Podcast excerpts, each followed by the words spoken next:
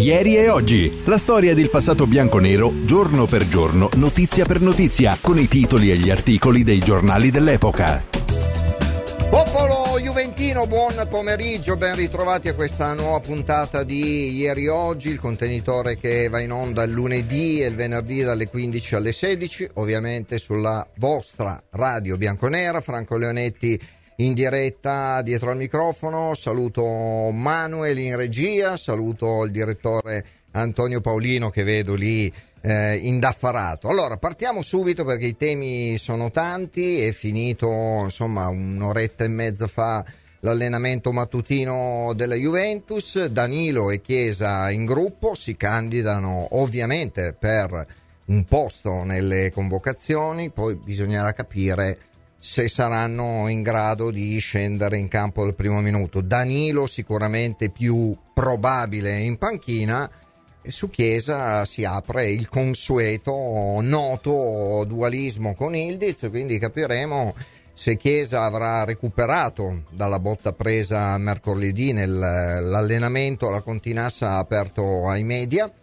oppure se finirà in panchina e partirà Yıldız.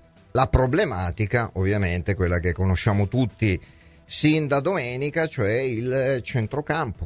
Allegri deve inventarsi, deve creare, assemblare un centrocampo che sarà privo di Rabiot e McKennie, che sono stati sino ad oggi i perni di questa Juventus in mediana, una mediana che insomma non è esente da critiche. Io ieri sera, come di consueto a mezzanotte, ho pubblicato il mio editoriale su bianconeranews.it dove faccio il punto e soprattutto ho lanciato 4 ipotesi sondandole tutte, alcune un pochino più balzane, impensabili, tipo giocare, grazie a Manuel, lo vedete in sovraimpressione, tutte le ipotesi di un centrocampo da inventare per la trasferta di Napoli. Dicevo, ho sondato tutte le possibilità, ho messo anche l'eventualità del doppio play, la Juve non ha mai giocato con Nicolussi e ovviamente con Locatelli in campo, è un'opportunità, un'ipotesi che io ho messo. La realtà ci dice oggi che molto probabilmente Locatelli giocherà nella sua consueta posizione, a destra come mezzala dovrebbe esserci Alcaraz per un esordio dal primo minuto, e a sinistra salgono le quotazioni di Cambiaso con Miretti in panchina. Miretti insomma non sta facendo bene, nelle ultime 3 gare non si è mai alzato dalla panca, ultimamente ha giocato poco, la forma non è stata eccezionale, quindi potrebbe essere così. Vi chiedo qual è il centrocampo che vorreste vedere domani, chi preferite davanti tra Yıldız e Chiesa, e poi considerazioni su Pogba, perché è un argomento fresco di ieri, questi 4 anni di squalifica, farà ricorso al TAS di Losanna ed è la sua ultima possibilità, perché se venisse confermata questa squalifica oggettivamente tra 4 anni Paul Pogba ne avrebbe quasi 35 e credo che insomma la sua carriera sarebbe finita. A me poi non piace pescare nel torbido, non mi piacciono le situazioni da dietrologia, però fate caso, se andate a vedere le squalifiche per doping degli ultimi anni, anzi degli ultimi 15 anni, non hanno mai visto il massimo della pena. Pogba era passibile di una pena tra i 2 e i 4 anni, ha preso la pena maggiore, e qui delle riflessioni andrebbero fatte. Però ci proiettiamo ovviamente su Napoli-Juve di domenica, partita molto importante, con un collega giornalista, amico di questo contenitore, amico di Radio Bianconera, che conosce molto, molto bene la piazza. Sandro Mosca, buon pomeriggio. Buon pomeriggio. Come stai? Tutto bene, tu Sandro sei pronto e carico? Tutto bene, un saluto a tutti i radioascoltatori bianconeri. Grazie Sandro. Allora, Napoli-Juve è un po' la tua partita, no? Insomma, tu conosci bene Napoli, conosci l'ambiente, che tipo di gara ti aspetti da parte della Juventus? Perché le ultime partite che abbiamo visto non ci hanno lasciato molte certezze. Ma allora, Se guardiamo al lato azzurro, quindi del Napoli, io peraltro ho assistito dal vivo a Napoli-Genova, l'ultima uscita casalinga di campionato del Napoli, e francamente la squadra ha evidenziato i soliti problemi cronici che poi l'hanno portata a questo default di punti in campionato. Cosa è cambiato? È cambiato qualcosa con l'arrivo di Osimhen. Una squadra che cambia radicalmente volto, al di là dei profili dei giocatori, di chi gioca, dell'allenatore e anche della condizione psicofisica. Secondo me Osimhen è davvero l'uomo in più di questo Napoli, perché qualsiasi palla vacante in area di rigore lui è sempre lì ed è pronto ad insaccarla. L'unico aspetto negativo per ciò che riguarda naturalmente la Juventus è proprio il rientro di Osimhen, dimostrato anche in una partita come quella di Sassuolo che fa poco testo, diciamo la verità. Però un risultato tennistico importante, che dimostra una squadra che attacca anche sul 3-0, certo, sul 3-1, sul 4-1, cerca di fare altri gol, mentre probabilmente noi un po' con uno stile allegriano ci pensiamo alla prossima e quindi rallentiamo. A dire il vero, il Napoli invece gioca sempre in verticale, cerca sempre di segnare, però ti ripeto, la partita di Reggio Emilia non fa molto testo, perché in questo momento forse è la squadra più debole del campionato, il Sassuolo, probabile, davvero probabile. Non fa testo. Riguardo poi, mi dicevi della Juve, no? Certo. Ho visto anche Juve Frosinone, ero in tribuna domenica scorsa. La Juve che ha evidenziato i soliti problemi, però che ha dei giocatori che secondo me sono fondamentali in questo momento, e uno di questi è sicuramente Vlahović.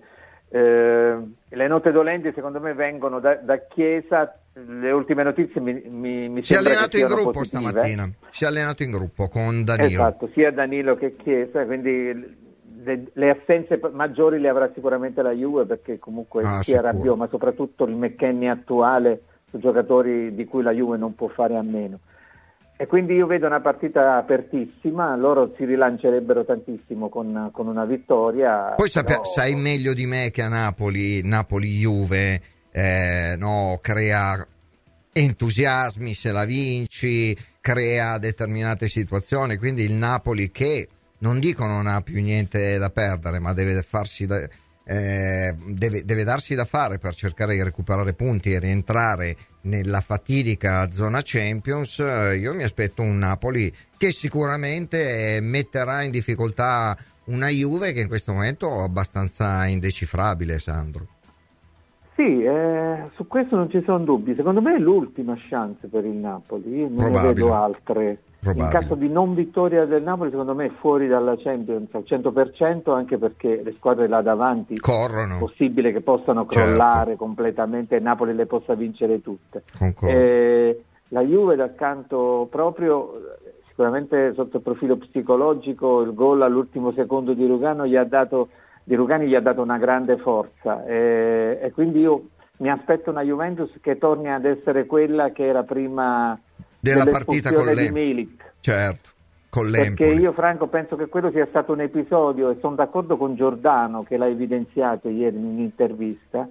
La Juventus ha perso tantissime certezze con quel gesto. Gesto è stato deleterio per tutta la stagione, guarda. Sì, perché... concordo, è devastante, anche perché lasciamo perdere la sconfitta a San Siro, dove insomma si è capito che l'Inter, ma questo lo sapevamo, ma si è capito nitidamente l'Inter ha una qualità maggiore, però poi tu perdi in casa una partita oscena contro l'Udinese, fai una fatica tremenda a Verona gli ultimi anni. E poi vinci all'ultimo battito di cuore contro il Frosinone, va benissimo il risultato, ma la prestazione soprattutto nel primo tempo è stata imbarazzante, come i due gol che hai preso contro i frusinati.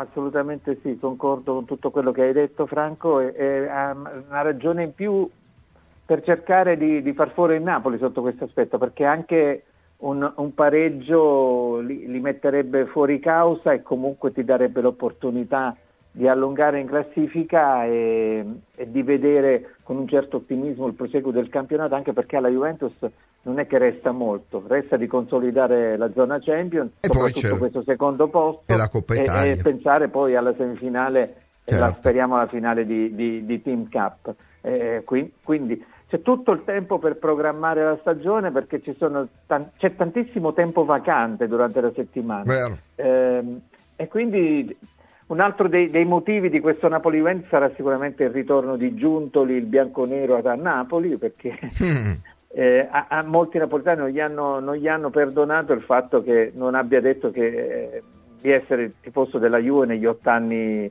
lì a Napoli. Che, mi permetti, è una cavolata, no, di dimensioni epocali. Credo che il tifoso azzurro dovrebbe essere contento dello scudetto l'anno scorso, vinto in carrozza. Dovrebbero essere contenti del fatto che ha lavorato davvero bene e alla fine è riuscito a portare lo scudetto che mancava da 33 anni. Poi non voglio commentare la solita sparata uscita fuori luogo di De Laurentiis ieri. Ormai ci siamo abituati. Franco, ma semplicemente basterebbe dire al presidente De Laurentiis che esiste un ranking, esistono dei regolamenti e il calcio si basa su questi aspetti. Sarebbe è la classica sparata per caricare la partita. Sai che lui è un furbacchione da questo punto di vista. Sandro, abbiamo parlato di 2 defezioni gravissime come quelle di Rabiot e McKennie. Che tipo di centrocampo ti aspetti domani?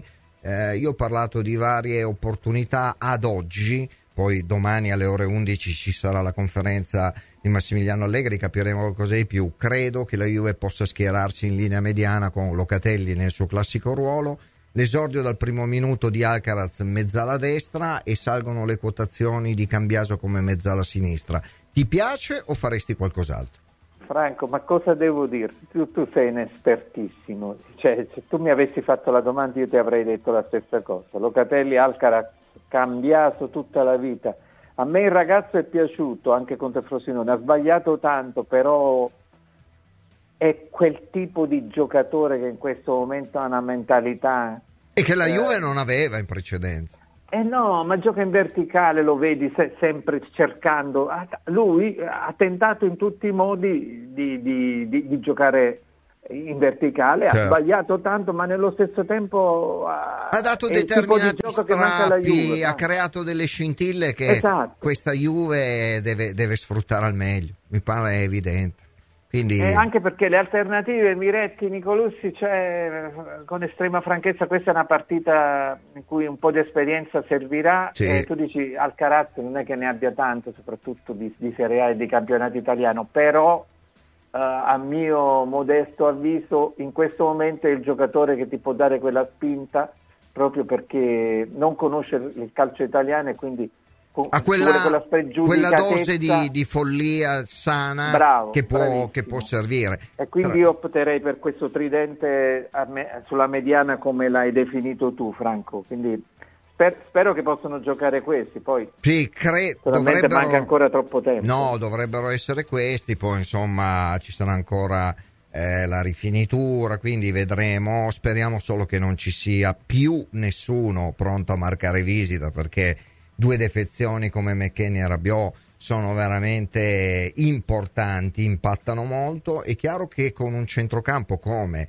abbiamo disegnato adesso, tu hai una forza fisica e un impatto atletico diverso. C'è un centrocampo che, se verrà schierato così, dovrà giocare in maniera diversa, cioè palla bassa, cercando di velocizzare la manovra, triangoli, giocare sul corto, perché non hai McKennie e Rabiot che possono fare quel tipo di incursioni. Non so se concordi, Sandro. Sì, assolutamente concordo con te. Spero anche che l'avvicendamento, perché sicuramente ci sarà, a prescindere da chi parta per primo, tra Chiesa e Yıldız, possa generare qualcosa di positivo da entrambi, nel senso che dopo la partita con l'Empoli, in cui è stato preferito Milik, da quel momento Yıldız non è stato più il giocatore che avevamo visto nelle precedenti uscite. Non riesco a capire cosa sia potuto accadere, Franco, però... Ma sai, ha 18 anni, quindi ci può stare che non entri in squadra, fai grandi cose e poi magari non hai quel tipo di continuità, però è vero.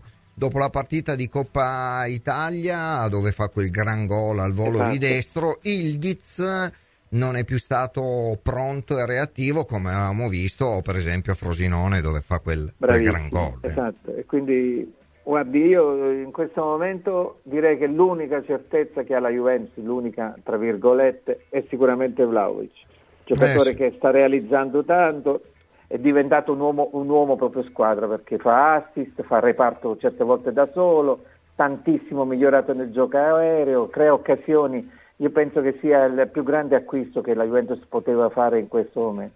Sì, e poi anche a livello di manovra cuce il gioco, torna indietro, aiuta Napoli, diciamolo chiaramente, a prescindere da un centrocampo che ovviamente non sarà quello titolare, ci sarà bisogno del sacrificio degli esterni a questo punto, se Cambiaso dovesse ovviamente giocare a centrocampo, come abbiamo detto fino adesso. Mi aspetto UEA a destra, probabilmente Kostić a sinistra, quindi gli esterni dovranno fare i pendolini, aiutare, ma anche il ripiego indietro in fase difensiva da parte degli attaccanti, perché il Napoli è una squadra che quando spinge oggettivamente fa paura. Direi soprattutto sull'asse di Lorenzo, quindi sull'asse destro. Sì, assolutamente, ma poi insomma giocatori, anche Politano è uno di quegli interpreti che insomma se in giornata fa mattire il diretto avversario. La loro forza è soprattutto quella. Sì, concordo. Clara a sinistra di Lorenzo, Politano a destra, saranno quelli i duelli che poi decideranno la partita. Sandro, che succede a Federico Chiesa? Guarda, io ho l'impressione che ci siano alcuni giocatori che non vadano d'accordo con Allegri, proprio a livello tattico, peraltro se non sono nemmeno sopportati sotto il profilo fisico, Chiesa purtroppo è uno di questi soggetti passivi, è ovvio che il rendimento decade molto. E penso che possa subentrare anche un certo nervosismo legato anche alle prestazioni in campionato, che possano condizionare poi le prestazioni in previsione europea della nazionale. Chiesa è un giocatore troppo importante per i colori azzurri, ovviamente anche per i colori bianconeri, cioè in primis ovviamente. Franco, l'apporto di Chiesa di quest'anno è davvero deprimente, cioè, alla fine si critica tanto la Juventus, si critica Allegri, si critica il gioco, ma alla fine tu ti sei ritrovato soltanto un Vlahovic che è esploso nella seconda parte, ma ti sei ritrovato senza Pogba, giocatore più pagato che doveva farti fare la differenza, e senza Chiesa, che è il giocatore italiano più forte che abbiamo nella rosa della Juventus. Quindi concordo. Io vorrei vedere qualsiasi altra squadra, qualsiasi altro allenatore senza due elementi di questo calibro, certo, cosa possa fare.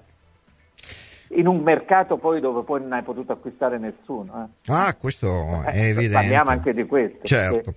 Allora ti leggo questo messaggio, ce lo scrive Andrea da Roma Terni. Ovviamente buon pomeriggio a te e ai tuoi ospiti. Io spero che domenica chi andrà in campo si ricordi della maglia che indossa.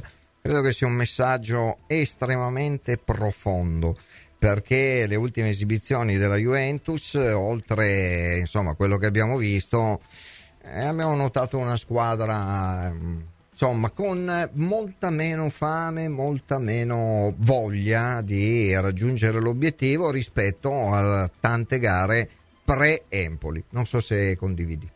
Assolutamente condivido, e ti ho fatto l'esempio proprio dell'espulsione di Milik, perché da lì è cominciato il declino, ma è stato un declino mentale. Franco, perché è impossibile. Concordo. Al di là dei risultati, proprio la Juventus è cambiata in un batter d'occhio. Atteggiamento. Non era più la squadra che avevamo visto vincere le partite all'ultimo minuto, combattere anche contro avversari più forti, quindi qualcosa è dovuto accadere nella mente, è finita l'autostima, non lo so, cioè quella famosa frase quando inquadrano in panchina: possiamo perdere il campionato, ve la ricordate Rugani? Quando pareggia il Monza all'ultimo minuto, prima che poi Rabiot faccia il gol della vittoria.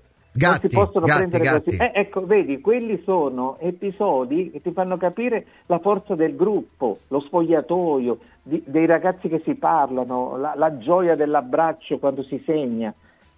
Cosa è successo dopo quella partita? Io non riesco a capirlo, Franco. È una questione di testa.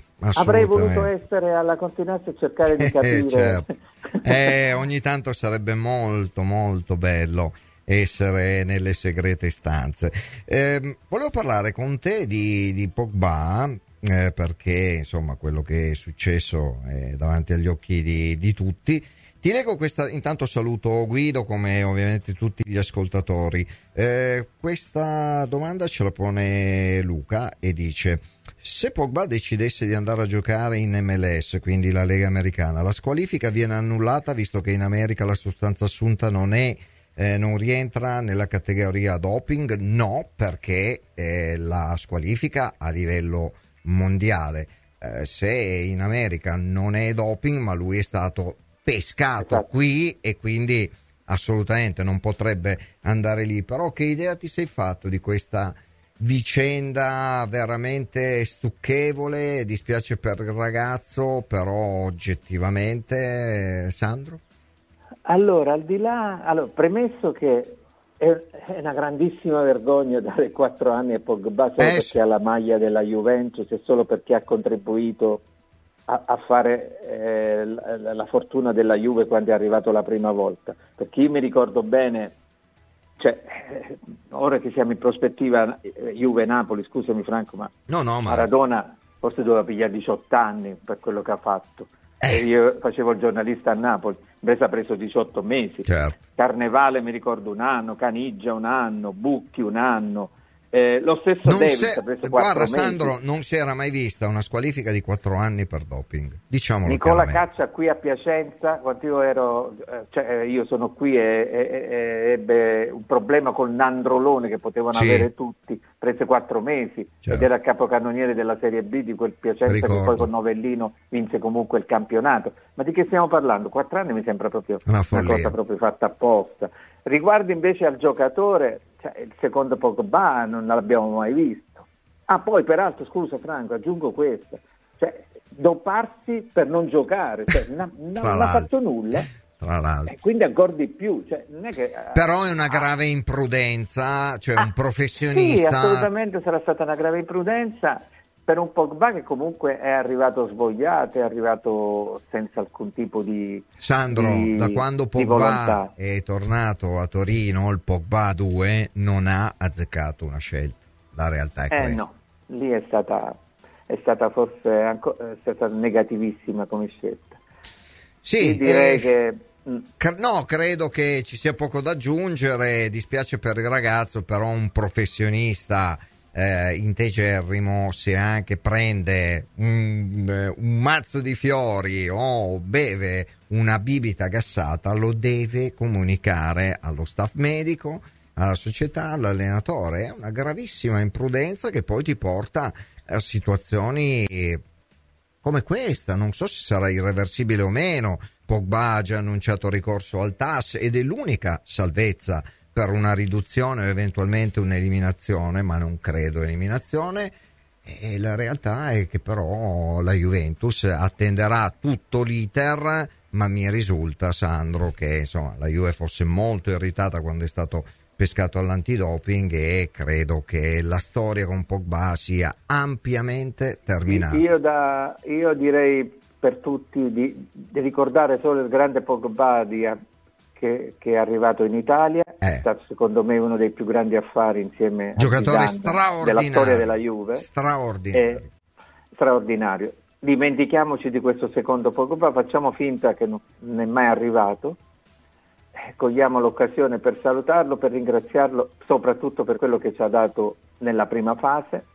Ci sarà un bel risparmio anche nella rescissione del contratto. Questo sì. E arrivederci. A me spiace umanamente per il giocatore, perché anche insomma non era un giocatore, era pure simpatico, però, quindi evidentemente avrà anche una riduzione, Franco, però la carriera penso che sia ormai ampiamente compromessa, se non terminata. Bravissimo. Sandro, siamo arrivati al termine in 5 secondi perché siamo in super ritardo. Come finisce Napoli-Juve? Spero che si ricordano di quello che è accaduto l'anno scorso al Maradona, i giocatori della Juventus. Mi piace, quindi pungolo, orgoglio, andare bravissimo in campo e cercare di portare a casa la partita. Basterà quella partita e che Giuntoli gli faccia sentire anche le dichiarazioni di ADL, dovrebbero caricarli al punto giusto. E speriamo possa andare così, una Juve robusta, intelligente, che abbia voglia di capovolgere quello che è stato l'ultimo risultato a San Paolo Maradona. Sandro Mosca, grazie come sempre, grazie, un abbraccio. Franco, un abbraccio a tutti. Milioni di cuori bianconeri all'unisono in un'unica emittente. Radio Bianconera, l'unica che conta. Ieri e oggi. Allora, eccoci tornati in diretta, un bel po' di messaggi da parte vostra. Dario da Palermo ci dice la confusione in cui vive Pogba è sottolineata da, insomma, tutto ciò che abbiamo visto e stiamo vedendo, ed è difficile darti torto, amico mio. Poi Antonio Danola con una battuta simpatica. Franco, so come far togliere la squalifica a Pogba, basta regalarlo all'Inter.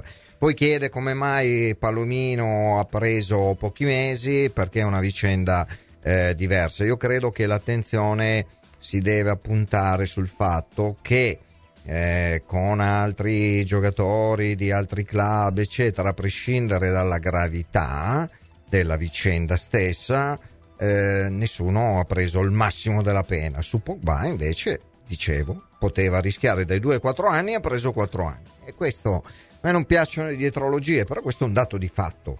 Un giocatore della Juve, pur non giocante, viene condannato al massimo della pena. E quindi, insomma, qualche tipo di domanda è lecito farselo. Matteo dal Club Zebrati, buongiorno, buon pomeriggio Franco, cosa pensi delle parole di ADL e sul ricorso per escludere la Juve dal mondiale per club? Non ho parole, io mi sono espresso ieri, l'ho detto, lo ripeto, l'ho detto anche all'inizio di trasmissione, esiste un ranking, esistono dei regolamenti. Si va al mondiale per club per i risultati conseguiti in un quadriennio. Credo che non ci sia molto da aggiungere. La classica butad de Laurentiana per caricare la partita di domenica, per cercare di portare prodomo su acqua al proprio mulino, ma non funziona così. Il Napoli, se vorrà scalzare la Juve da una posizione per il mondiale per club, dovrà passare col Barcellona e poi ai quarti di Champions dovrà fare almeno o una vittoria o un pareggio. E quindi è inutile banfare, parlare, dire cose totalmente inesatte, perché si è facilmente smentibile. Poi un altro messaggio, Antonio ci dice: Franco, purtroppo credo che Alcaraz prossimamente non giocherà più molto verticale. Allegri nel dopo partita ha detto che aveva forzato troppo le giocate in verticale, doveva smistare più sulle fasce.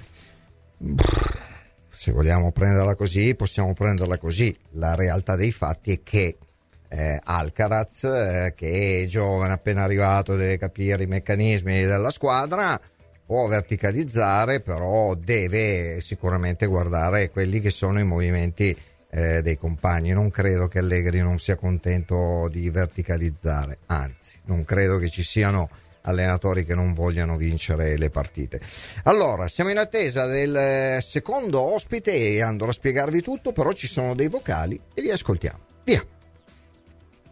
Ciao Franco, e soprattutto un grande saluto a Ermanno Vittorio. E te lo saluterò il prossimo. Cosa voglio dire? Voglio dire che noi dobbiamo andare a Napoli a vincere. Cercare poi si vedrà quello che succederà. Il mercato vorrei solamente che tornasse Sule, e sinceramente io me lo terrei ben stretto se fossi giunto lì Sule. Vedremo. Perché a me come giocatore piace, come Yıldız e come qualcun altro che abbiamo in giro. Il resto, chi non vuole rimanere alla Juve vada pure via. Ciao Franco. Questo sì, ma è più che il mercato, io mi concentrerei molto sulla partita di domenica, perché è una partita di livello importante, dove devi cercare di recuperare le caratteristiche che hai perso dopo l'Empoli. Questo mi pare evidente. Allora, l'ospite c'è. Questa seconda parte sarà molto particolare, perché domani sera c'è un evento di grandissima importanza che vedrà protagonista la Fondazione di Identità Bianconera, ma il tutto è organizzato da questo signore qui, cioè presidente dello Juventus Official Club di Crescentino, provincia di Vercelli, Antonio Ginipro. Buon pomeriggio. Buon pomeriggio Franco e buon pomeriggio a tutti i tifosi bianconeri in linea. Come state? Tutto bene, siamo in attesa della partita di domenica, ma domani ci sarà questo evento molto molto importante al Teatro Angelini, ore 19, un meet and greet, poi ovviamente ci sarà la presentazione sul palco, lo dico, sarò io a presentare l'evento, sono estremamente orgoglioso di essere lì con tutti voi. Quali sensazioni hai avuto nell'organizzare l'evento e che cosa ti aspetti domani sera? Voi che siete un club che cercate sempre di differenziare e variegare le vostre proposte. Antonio. Sì, è proprio questo il punto, Franco. Grazie di questa domanda, nel senso che è un progetto evento che è nato nell'estate 23, quando la fondazione sostanzialmente si è creata. Ci siamo un po' avvicinati perché uno dei membri del team legale della fondazione è anche socio a Crescentino, io non lo sapevo, ma è lui che mi ha detto che la fondazione stava muovendo i suoi primi passi. Dopodiché abbiamo incominciato come club a seguire, io in primis, tutte le attività della fondazione per capire quali erano i loro principi attuativi, e ho capito che erano molto vicini a quello che io ho cercato di fare in questi 4 anni di club, creando un fan club, cercando di mettere in pratica i principi dei codici etici che comunque Juventus propone ai fan club.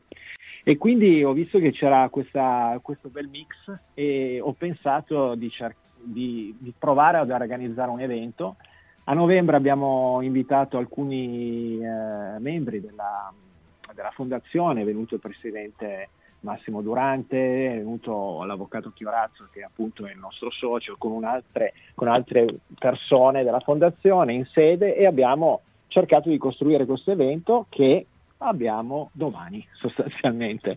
Quindi sarà il primo evento. Sarà un gran bell'evento, sarà il debutto vero e proprio, esatto, della fondazione su un palco, perché la fondazione sta facendo un lavoro enorme ed è già entrata così nella testa dei tifosi juventini, un punto di riferimento, però quello di domani sarà il vero e proprio battesimo del fuoco, no? Anche perché sarà un evento live che vuole creare una community domani e a partire da domani, certo, perché noi ci auguriamo come club che possa essere un'iniziativa che altri fan club in giro per l'Italia e non solo possano fare, invitando la fondazione a parlare di tutto quello che hanno in mente e quello che hanno già fatto, certo, documentato, e che domani loro proporranno anche alle persone che verranno.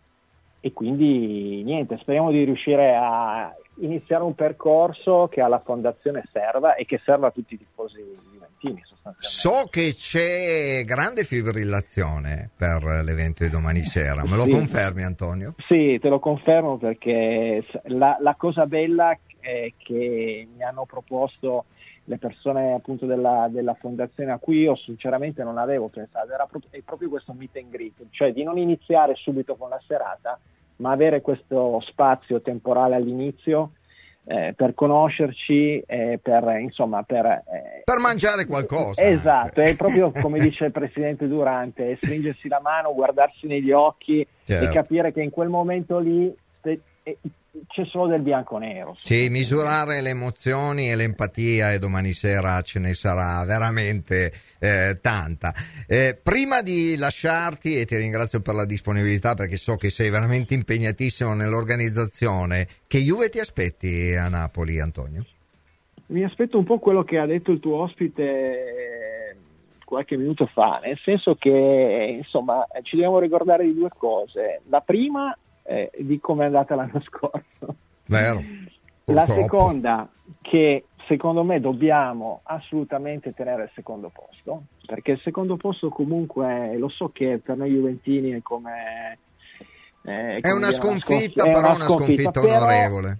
Esatto, uno arriva in finale nel tennis e comunque arrivi in finale, no? Quindi certo, se non riusciamo a stare dietro alla prima dobbiamo arrivare secondi, e quindi mi aspetto una partita seria da parte nostra, anche se abbiamo un po' di problemi a centrocampo, certo. Sì, certo, qualcosa del genere, e quindi io spero, perché comunque è una partita molto sentita. Poi ieri di nuovo queste considerazioni così che vengono fatte gratuitamente, cioè, dal presidente De Laurentiis, ma sì, diciamo da tutti. Domani sera da quel palco, oltre a onorare e presentare lo Juventus Official Fan Club di Crescentino e la Fondazione di Identità Bianconera, cercheremo di dare il nostro piccolo contributo per cercare di spingere e aiutare la squadra a fare una gran bella partita. Sarà l'antipasto giusto, e speriamo di trasmettere fino a Napoli un po' di energia positiva,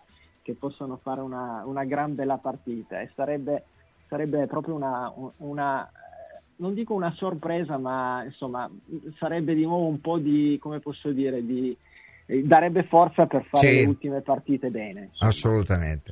Allora Antonio, ci vedremo presto, ci vediamo domani. Ci vediamo domani. Volevo anche ringraziarti per questo. Ma figurati, è un piacere. Che per noi lo volevo anche indicare su qualche post che ho messo, però non ti preoccupare, ma ti volevo indicare che per la serata di domani ci voleva un pilota. Grazie, io ti ringrazio. Lo diceva sempre qualcuno, ci voleva, non so più chi, però Domatore con frusta e sgabello, assolutamente. Antonio Ginipro, presidente dello Juventus Official Fan Club di Crescentino, domani sera Teatro Angelini, ore 19, siete tutti invitati, ingresso gratuito, quindi tutte le persone che desiderano appropinquarsi all'evento sono i benvenuti. A domani, Antonio. Sì. A domani, buona serata. Ciao, a prestissimo. Ciao. E adesso arriverà anche un altro ospite, ovviamente, che conoscete molto molto molto bene. Mentre Manuel sta chiamando il nuovo ospite, so che c'è ancora qualche vocale, lo ascoltiamo e poi andiamo col nuovo ospite. Ciao Franco, saluto il tuo ospite.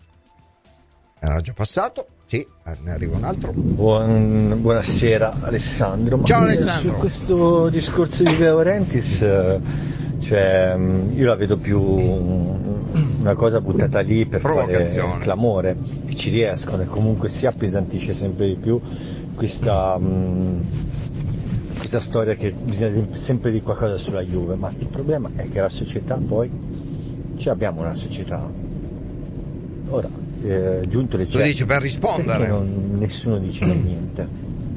Concordo, anche a me sarebbe piacerebbe, insomma, la Juventus soprattutto di fronte a fandonie di questo tipo, cioè De Laurentiis può dire tutto quello che vuole, ma esistono dei regolamenti, esiste il ranking, esiste un punteggio, cioè non è che qualcuno si svegli improvvisamente al mattino e dica vogliamo invitare la Juve al mondiale per club lasciando fuori il Napoli. No, è un bilancio quadriennale, chi totalizza un tot di punti va al mondiale, chi non lo totalizza rimane a casa. Ma conosciamo De Laurentiis, no? Sempre con quello sguardo sornione, gli piace fare il furbetto, gli piace provocare, però concordo con te, insomma una risposta alla Juventus, ma anche solo per dire quello che stiamo dicendo noi, no? Siamo ligi a quelli che sono ranking,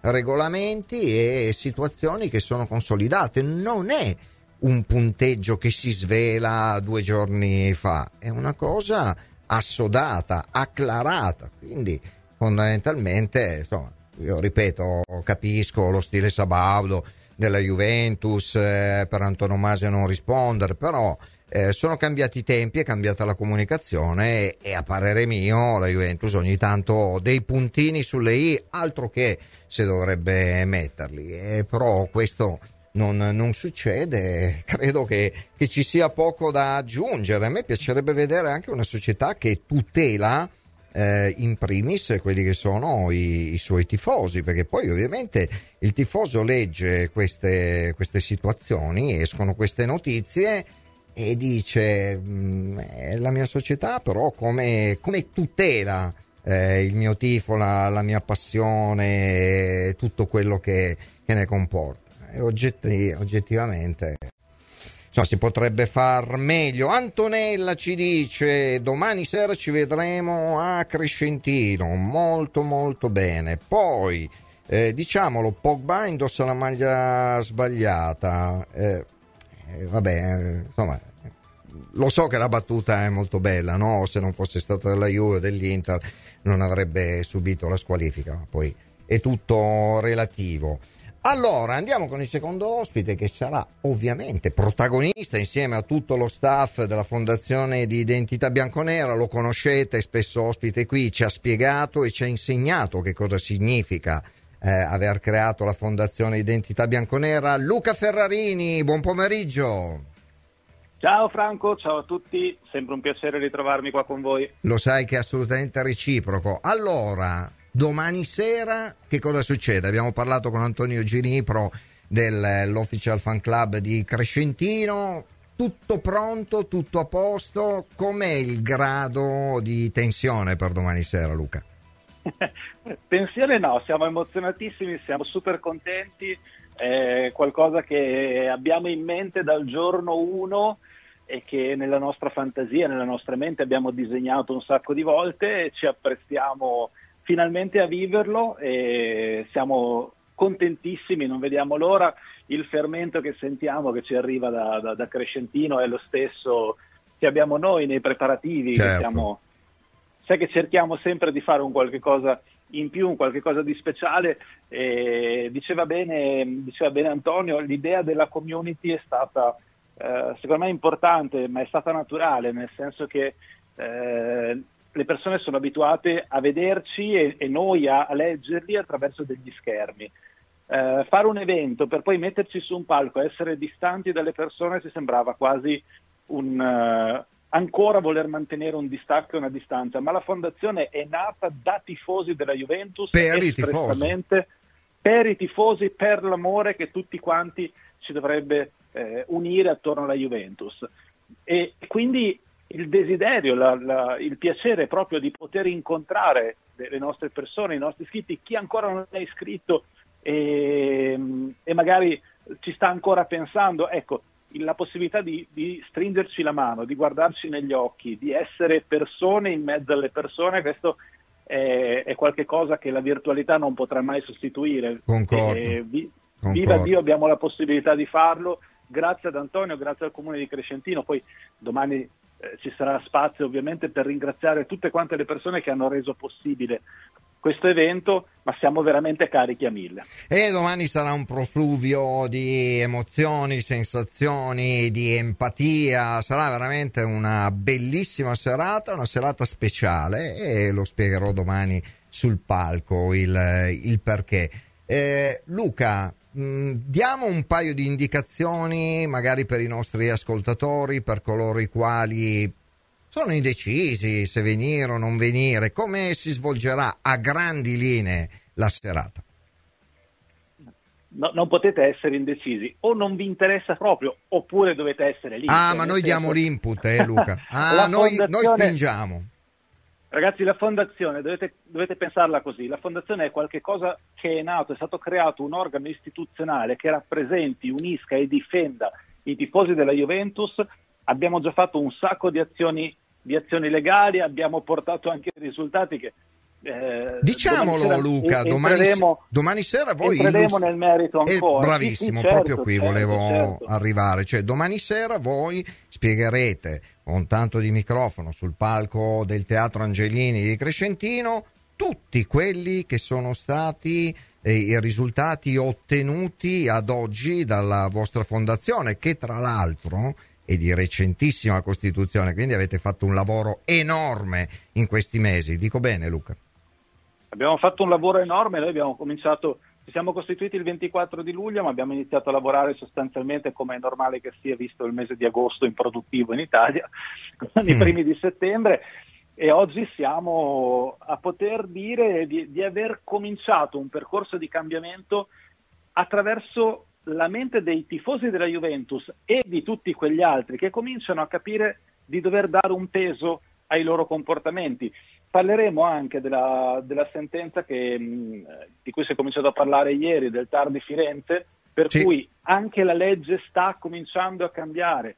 Il TAR di Firenze, lo ricordiamo, ha confermato il daspo di 2 anni ad un avvocato fiorentino che era andato nel 2022 sotto la curva della Juventus al Franchi, con la maglia e lo striscione del Liverpool a fare le solite sceneggiate che fanno.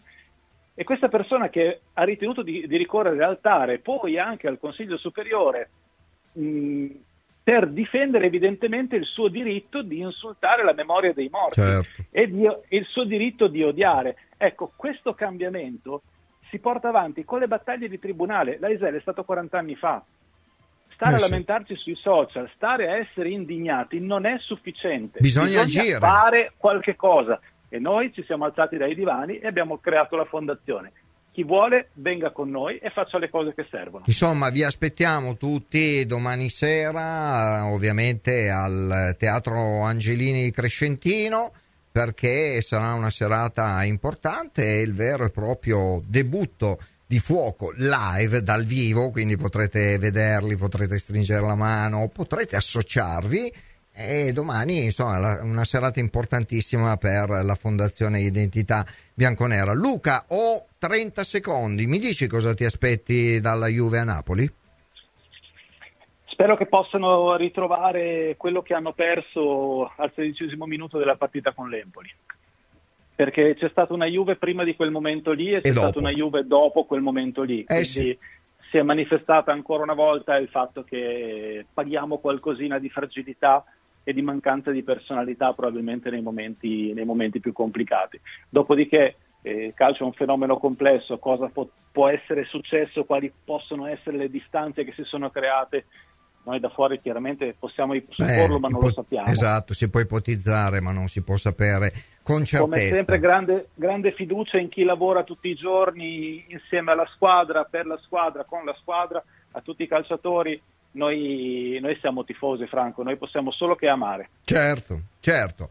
Allora, domani sera, ore 19, meet and greet, poi dalle 21 sul palco. Ovviamente l'evento della Fondazione di Identità Bianconera con Luca Ferrarini, con tutti i componenti dello staff, organizzazione da parte del club, lo Juventus Official Fan Club di Crescentino in provincia di Vercelli. Non resta null'altro da dire che vi aspettiamo numerosissimi, giusto Luca? Vi aspettiamo, venite in tanti, metteteci in difficoltà, fateci fare tardi, perché vogliamo scambiare una stretta di mano e 2 parole e farci una foto con tutti quanti voi. Insomma, noi fino all'1:30 alle 2 siamo lì, poi non venite alle 4 del mattino, ecco, perché sennò diventa complicato. Luca, buoni ultimi preparativi, ci vediamo domani. A domani, ciao, buona serata. Ciao, a prestissimo Luca, grazie. Allora, siamo arrivati al abbiamo ancora lo spazio per un vocale, Manuel? Oppure siamo proprio... Dai, andiamo con l'ultimo vocale, via. Buonasera ragazzi, Alessandro, ma sui meccanismi che deve imparare Alcaraz la vedo molto, la Juve non ha meccanismi, ha un modo di giocare, quindi o lo impara Alcaraz o ciao, ma non c'è un ed è quello che abbiamo detto, cercare la profondità, soprattutto l'intesa con i compagni, no? Secondo me Allegri si riferiva a tutto ciò. Siamo arrivati al termine e con Ieri Oggi ci rivedremo qui lunedì come sempre dalle 15 alle 16, vi aspettiamo domani sera all'evento di Crescentino al Teatro Angelini e poi speriamo che la Juventus faccia una gran bella partita al Maradona di Napoli. Rimanete su Radio Bianconera, adesso c'è Claudio Zuliani con la Juve in gol, noi ci vediamo qui lunedì. Ciao, buon proseguimento. Ieri e oggi, la storia del passato bianconero, giorno per giorno, notizia per notizia, con i titoli e gli articoli dei giornali dell'epoca.